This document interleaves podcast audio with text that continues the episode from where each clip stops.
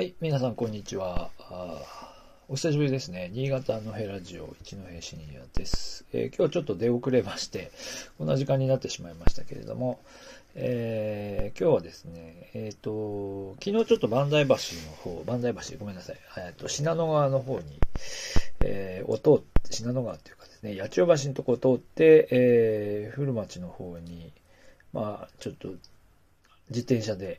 うん、行く機会がありまして、で、背景の写真を入れたんですが、えっと、バンダイ、えー貨物船の話をちょっとしてみようかなと思います。えーで、あの、まあ、に、あの、新潟、新潟といえばこのですね、えー今日写真に入れました、あ信濃川ですね。えーまあ、長野からそそ、あの、流れてきて、えーに、日本海に注ぐ、まあ、新潟市内の、まあ、真ん中にデーンとあるですね、大きな川なんですが、まあ、この川の、えー脇にですね、えーまあ、道路が走っているんですが、えーまあ、そこにですね、鉄路があったよねっていう話をちょっとしたいと思います。この間ちょっと新津駅の話なんかをしたと思うんですけど、え新津駅が、まあ多分、その、他の地域と、その、新潟を結ぶ拠点の駅だったというのは正しいと思うんですが、まあ実際大きな町は新潟市であり、それから新潟市には港があったわけで、多分この港の、つまり港湾施設と鉄道の間をつなぐいろいろなですね、施設というのがかつて新潟市内にあって、えーまあそれに伴って、その、それに伴ってかな、その鉄道の役割が、まあ、変わっていく中で、その新潟の、その鉄道の、新潟市内の鉄道のありようも変化していったと。まあそういうことなんだと思います。で、まずですね、新潟駅というのが現在の場所よりもより川に近いところ、えー実はそう、公衆電話発祥の地って今、あの、日が経っている、えー、万代公園という公園がありますが、まあ、特に何の特徴もない、ちょっとだだっ広い公園があるんですけど、そこが元の新潟駅だったそうで、まず新潟駅の場所が違ったということが一つと、それから、えーと、新潟のその、新潟市内のターミナル駅はどこかということで、えっ、と、港に近いところに、ぬったり駅っていうのが先にできて、まあ、そのぬったり駅が、まあ、ターミナルになるべきか、それとも、えー新潟、今の新潟駅のあたりのところに駅が作られるべきかっていうのは、多分その、地域間の争いというかですね、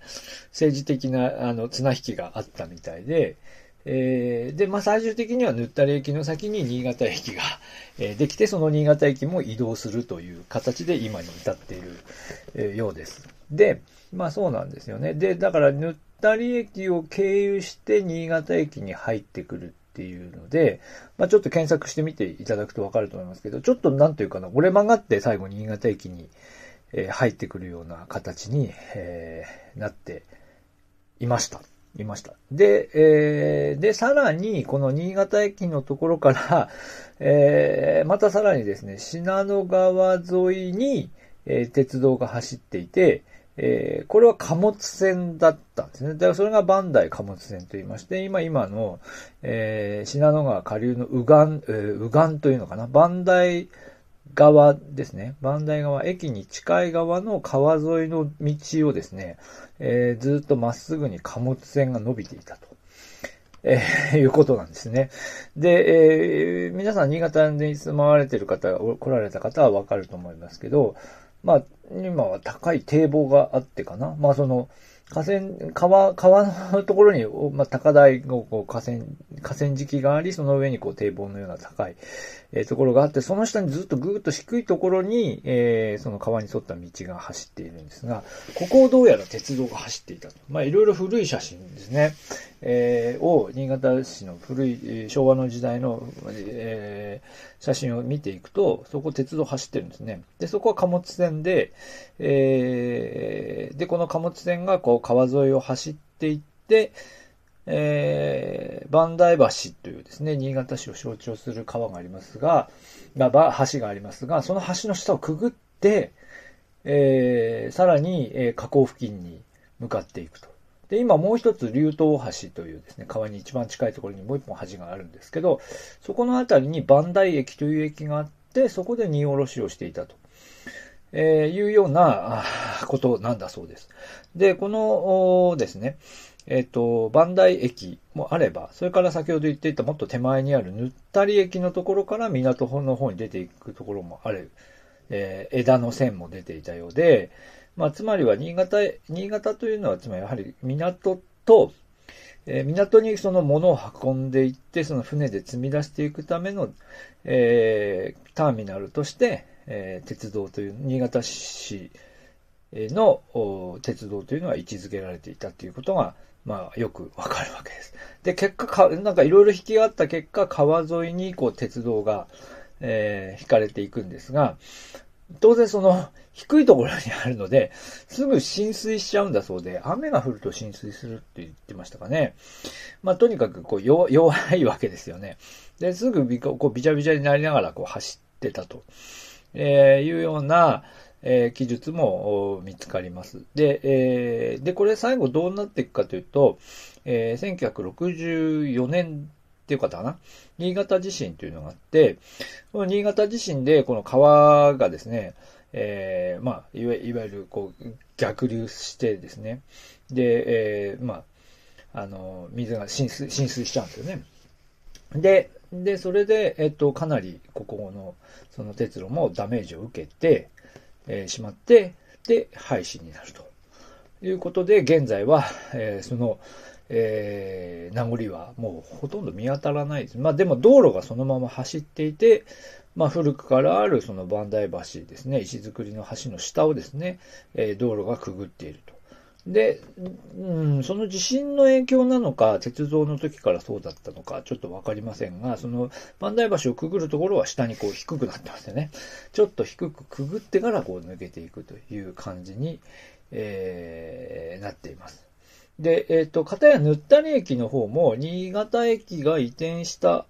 のと、どのタイミングかちょっとわかりませんが、現在はもう存在していませんで、まあでも鉄道、あの、線路の跡とかですね、ぬったり駅がここにあったみたいなのは、かすかにこう、痕跡が残っていて、まあ鉄道好きの方はね、訪ねて行ったりしますし、私も昔、うん、ぬったりあたり、フォトウォークで、皆さんで、皆さんと一緒に歩いた時に、その辺をちょっと見ていったことがあります。まあ、というわけで、新潟市内は、その、うん、鉄道の後、それから、あとですね、この貨物船のところは、えっとですね、多分、えー、小信濃川って言って、その信濃川が、この今の流れではなかった時に川が流れていたところの後っていうのとも多分関連しているので、多分その昔の川の流れが今のこの道路とかですね、区画にどういうふうに反映されているかっていうことと、それから鉄道に、鉄道として今の、えー、に、昔の新潟駅からどんな風に貨物船が伸びていたのかっていうことと、まあそういうところをこう確認しながら見ていくと、おそらく今の街並みと、えー、のつながりっていうのも見てく、見え、見て取れると思いますし、まあさらに言えばそこから、